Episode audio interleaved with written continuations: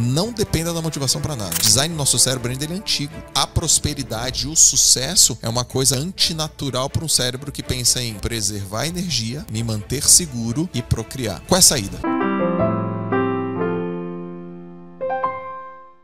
Problema na motivação, velho. Porque as pessoas, você tem que estar tá motivado. E aí você depende de um estado emocional para agir. Motivação é bom? Lógico que é. Motivação é importante? Lógico que é. Motivação é uma coisa que você tem todos os dias? Lógico que não. Quem é que gosta de acordar quatro da manhã para treinar motivado? Ninguém, cara. Você dormiu duas horas, você fala, mas mesmo assim eu tô motivado. Isso não dura muito tempo porque é biologicamente improvável. Mas tem uma coisa que está na frente da motivação: é a força de vontade. E força de vontade não depende da motivação. Força de vontade é simplesmente uma atribuição que você tem na sua cabeça de uma coisa que você diz que você ia fazer e você faz. Se a, se a motivação vier, cara, fantástico, uma pessoa motivada vale por duas. Mas quando ele não tá motivado, ele não faz? E tem muitas pessoas que esperam estar motivadas para começar a agir. E não é assim. Você age que a motivação vem. Você começa que a motivação chega. Você age que o sentido aparece. Você começa a caminhar que faz aquela tuf, aquela explosão na sua cabeça. Então, motivação é, é muito bem-vinda, mas se ela não vier, não tem problema, que a gente precisa de força de vontade. E a força de vontade, ela acaba. É como se fosse um tanque de combustível. Então, no começo do teu dia, como é que tá a tua força de vontade? Alta. No final do teu dia, como é que tá a tua força de vontade? Baixa. Então, galera, quer deixar boas decisões é, pro seu dia? Deixa por onde você tem muita energia. Força de vontade acaba. Glicose no sangue diminui força de vontade. Cansaço diminui força de vontade. Percepção subjetiva de esforço diminui força de vontade. Ambientes complexos prejudicam a força de vontade. Então, a força de vontade é uma ferramenta muito poderosa e ela acaba. Então, decisões melhores com força de vontade no topo. Resolve coisas que são mais desafiadoras e que exigem mais energia logo no começo. Não dependa da motivação para nada. Se ela vier, top. E ela geralmente vem depois que você começa. Tem uma autora chamada Angela Duckworth.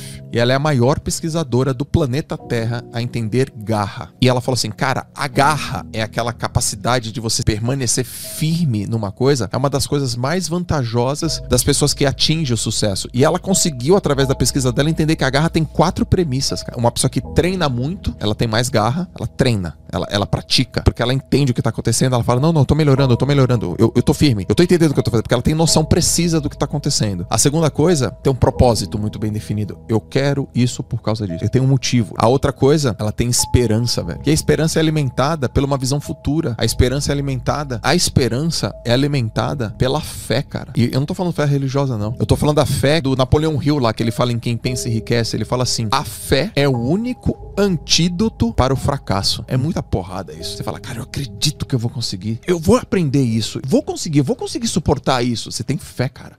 Fé, fé. E aí uma pessoa com fé ela tem mais garra. A fé, em algumas vertentes, também pode ser chamada de autossugestão. É quando você conversa com você. Quanto mais você manda comandos para sua mente, a melhor maneira de você acessar a sua mente subconsciente é quando você manda comando para você mesmo. É quando você repete coisas para tua mente que fortalece a tua fé. Vou te dar um exemplo. O Einstein tem uma frase que a primeira vez que eu li eu falei, puta, que frase animal. Ele falava assim, né? A imaginação é o ensaio da ação. Então você fica imaginando, imaginando imaginando. Então você fala, cara, eu detenho conhecimento, eu detenho capacidade, eu detenho habilidade. Eu vou conseguir isso, cara porque eu penso nisso todos os dias. O cara vai dormir e fala, eu penso nisso todos os dias. Isso faz sentido para mim. Eu aprendi mais um pouco hoje. Amanhã eu vou acordar e eu vou estar tá com energia. E eu vou aprender mais um pouco amanhã. Eu acredito, eu tô fazendo a minha parte. Você fica reforçando, você fica dando autossugestão, autossugestão, autossugestão, autossugestão, autossugestão. O que que acontece? Isso vira padrão do subconsciente. E quando vira padrão do teu subconsciente, quando a consciência vai embora, quando a razão vai embora por algum evento que acontece, o teu subconsciente emerge. E quando o teu subconsciente inconsciente emerge, vem o padrão que está dito ali. Se eu pudesse dar uma dica assim, cara, como é que eu começo a ter mais foco? Já como é que eu começo a ter mais performance? Me dá o primeiro passo, cara. Um só. Eu falo, cara, começa eliminando o que te fragiliza. Como assim? Por exemplo, opinião dos outros. Por exemplo, dormir tarde. Dívida. Não se posiciona na frente de uma pessoa. A tua cama tá bagunçada. Qualquer coisa que você percebe que te fragiliza, tira ela da tua vida. Tira, radicalmente. Vai acontecer uma coisa, você vai ficar mais leve. E ao ficar mais leve, você tem mais mobilidade. E ao ter mais mobilidade, você tem mais fluidez. Sabe uma coisa que me fragilizava? Eu queria dizer não, não conseguia dizer não. Eu não conseguia dizer não, cara. Ah, joguei, vamos ali, vamos. Aceita isso, aceito. Caraca, eu não conseguia dizer não, porque eu tinha uma coisa que era a opinião dos outros. Que cara vai achar? E aí eu li um livro chamado Essencialismo. E aí o cara fala assim, ó, o que é mais importante agora? Tem uma pergunta que permeia o livro, né? O que é mais importante agora? O que é mais importante agora? E aí tem uma passagem do livro que ele fala assim, cara, você tem que aprender a dizer não. Tudo é não, exceto o sim óbvio. O sim é óbvio, Arthur. O sim é muito óbvio. Não sei. Ao invés de falar não sei, diga não. Ao invés de falar vou pensar, fala não. Porque uhum. você já pensou, velho. Aí o cara, ah, tá bom, é, eu vou pensar. Não, não, fala não. Se fosse sim, teria dito sim. Né? Ele é óbvio, velho. Uhum. O sim é óbvio. O sim é muito óbvio. O Steve Jobs tem essa frase, né? Foco é saber dizer não. E aí, como é que vai ser essa chave na minha cabeça? Eu lembrei de um livro que eu li chamado O Empreendedor, do Roberto Justus. As coisas que eu li lá, uma das coisas que mais me pegou foi que ele fala assim: as pessoas me confundem com prepotente. Eu não sou prepotente, eu sou contundente. Eu peguei aquilo para mim. Quando eu falo não, eu não tô sendo prepotente. Eu tô sendo contundente. Isso é uma contundência. É uma certeza tão grande. É uma propriedade tão absoluta do que eu, do que eu preciso fazer que eu te digo não. E não é nada contra você. Não é nada contra você. É a favor de mim. E isso faz você ficar no estado presente e observar aquilo que é verdadeiro, aquilo que é real. Passado não é residência. Não tem que morar no passado. Mas passado serve de lição para muitas coisas. A minha sugestão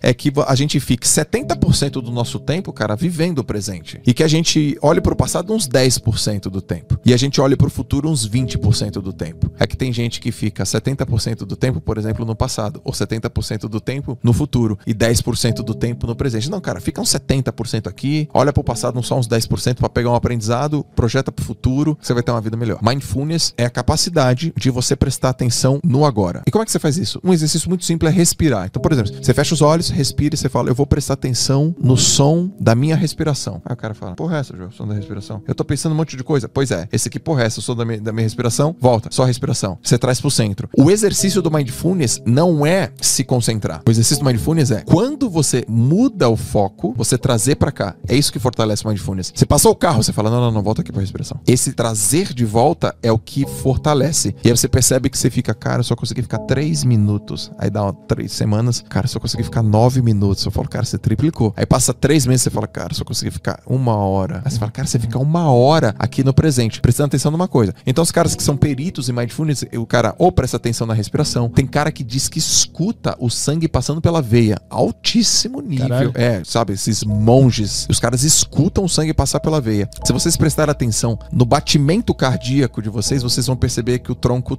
treme. A gente, o tempo todo tá tremendo, cara. Só que a gente não nota. Mas se você jogar o teu mindfulness pra cá, você vai perceber que, ah, é verdade. Caraca, como mexe isso? Como mexe? Eu aprendi isso em 2005, velho. E foi isso que me ajudou muito. O que que eu fazia? Eu acordava, eu treinava 7 horas da manhã, eu acordava às 5. E aí eu tinha um relógio de ponteiro. Eu, eu dormia com meu irmão no quarto, então eu acordava e não acendia a luz. E aí eu ficava olhando pro relógio, eu falei, só presta atenção no tique. Tique, tique. Primeiro dia, 4 segundos. Depois, 6 segundos. Até um dia que eu fiquei 45 minutos só no tique, foi o ano que eu fiz o melhor resultado como esportista, cara. O atleta ele convive no limite, no limite de tudo. E é tão no limite porque quando ele ultrapassa, ele, ele, ele lesiona. Só que se ele não chega no limite, ele uhum. não treinou bem. Então, muitas pessoas falam assim: pô, você faz as coisas todos os dias, né? Eu queria saber como é que eu faço as coisas todos os dias para ter consistência. O atleta não é que ele faz todos os dias. E todos os dias é, não é nada. Ele tem que ir todos os dias e no máximo ele tem que ir todos os dias. Uhum. No máximo. Foi assim que eu aprendi. O atleta sai meio chateado quando ele faz 95% de esforço. Ele fala, puta, hoje eu treinei mal, fiz 95% de esforço. Bota um cara na academia que treinou 95% de esforço. Ele sai de lá gigante. Ele fala, cara, treinei, hein? O atleta não, ele treina 100 todo dia. 100,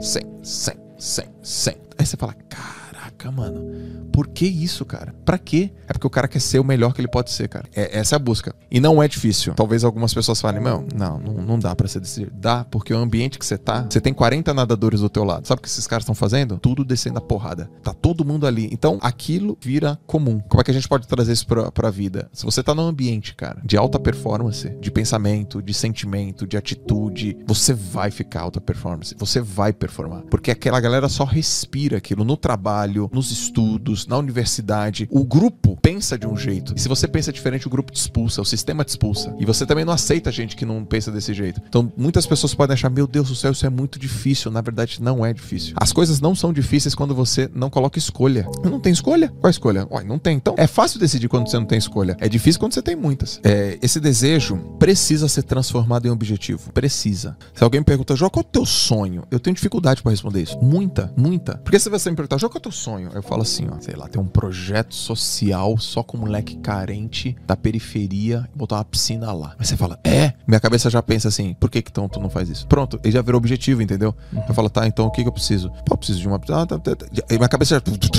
Ela já quer transformar o tempo todo isso. Então um desejo, ele precisa ser transformado em objetivo. Então o nosso cérebro, ele foi desenhado nesses milhares de anos para duas coisas: reprodução e sobreviver. A gente só tem que sobreviver, cara. Se mantém vivo e reproduzir, reproduzir aí para você ter tribo, para você ser tribal. Porque quanto mais gente junto, mais protegido você fica. Aí não tem mais tigre dente de sabre, não tem mais mamute. Mas o nosso cérebro pensa desse jeito. Uhum. Então, quando você fala sobre prosperidade para um cérebro, cara, vamos fazer um negócio para ganhar muita grana? Vamos fazer uma coisa realmente que, se a gente arriscar, o cara fala arriscar, peraí, peraí, peraí, arriscar, como assim arriscar? Eu quero me proteger. Não, cara, mas pô, se a gente fizer isso, se a gente investir, se a gente aplicar, se a gente empreender, pode ser que a gente tenha muita coisa. A ambição quer te jogar para frente, mas o cérebro fala: não, não, não, não, não, não, não, não, segura. Então, o design do nosso cérebro ainda é antigo. A prosperidade e o sucesso é uma coisa meio que antinatural para um cérebro que pensa em preservar energia, me manter seguro e procriar. Qual é a saída? Autoconhecimento. Não tem outra. Porque tem muita gente que procura conhecimento uhum. e poucas pessoas procuram o autoconhecimento. Eu vou te dar um exemplo de conhecimento de autoconhecimento, como poucas pessoas distribuem certo e na ordem certa. Vamos imaginar o seguinte: já deve ter ouvido falar de um livro chamado Pai Rico, Pai Pobre. Sim. Se eu chegar para 100 pessoas e falar assim: quem é que já leu Pai Rico, Pai Pobre? A chance da maioria falar já li ou já ouvi falar é gigante. Eu já li, porque quando eu quis entender mundo de dinheiro, esse foi um dos livros que foi indicado para mim. Robert Kiyosaki, Pai Rico, Pai Pobre. Quando você começa a ler o livro, você não sabe o que o cara vai falar. Então você não tem o conhecimento. Ao final de 222 páginas, você tem o conhecimento. Não sabia, agora sei. E você fica envolvido com aquele livro. Você fala, que livro legal,